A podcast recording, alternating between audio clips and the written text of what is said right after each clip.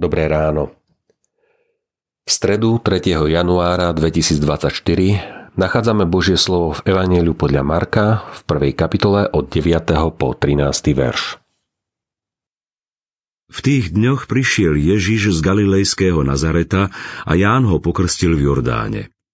A v tom, ako vystupoval z vody, videl otvorené nebesia a ducha, ktorý ako holúbica zostupoval na neho.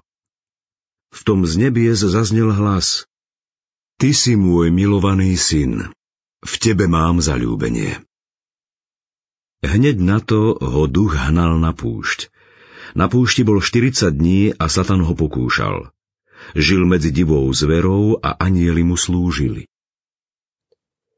Ježišov a náš krst.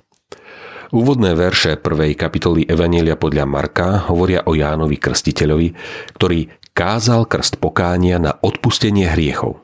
A mnohí z Judska i Jeruzalema boli pokrstení po tom, čo vyznali svoje hriechy.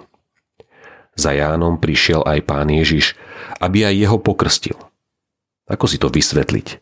Ako tomu porozumieť? Ako mohol byť Kristus pokrstený krstom pokánia, keď bol bez viny? Ježišov jordánsky krst vyjavuje jeho solidaritu s hriešnikmi, s tými, ktorých ťažilo bremeno vín. Chcel im naznačiť, že je pripravený vstupovať do ich príbytkov, do domov publikánov, colníkov, ku všetkým, ktorí ho potrebujú, ktorým chcel priniesť záchranu, spásu. Jordánsky krst teda nemá nič spoločného s tým, čo mu v cirkvi hovoríme krst.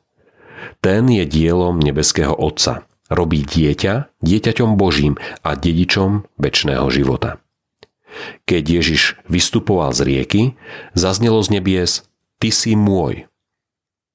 V Jordáne s hriešnikmi stál sám Boží syn, ktorý je i našim záchrancom, spasiteľom, ktorý je dodnes pripravený nás oslobodiť spod ťarchy našich hriechov. Aj teraz dostávame jeho ponuku. Ako odpovieme? Modlíme sa. Hospodine, pomôž nám, prosíme, byť vzorom pre naše deti, krstné dietky, vnúčatá, aby ich naše slová ani skutky neodradili od cesty za Tebou. Amen. Dnešné zamyslenie pripravil Dušan German. Vo svojich modlitbách myslíme na cirkevný zbor Dunajská streda. Prajme vám požehnaný deň.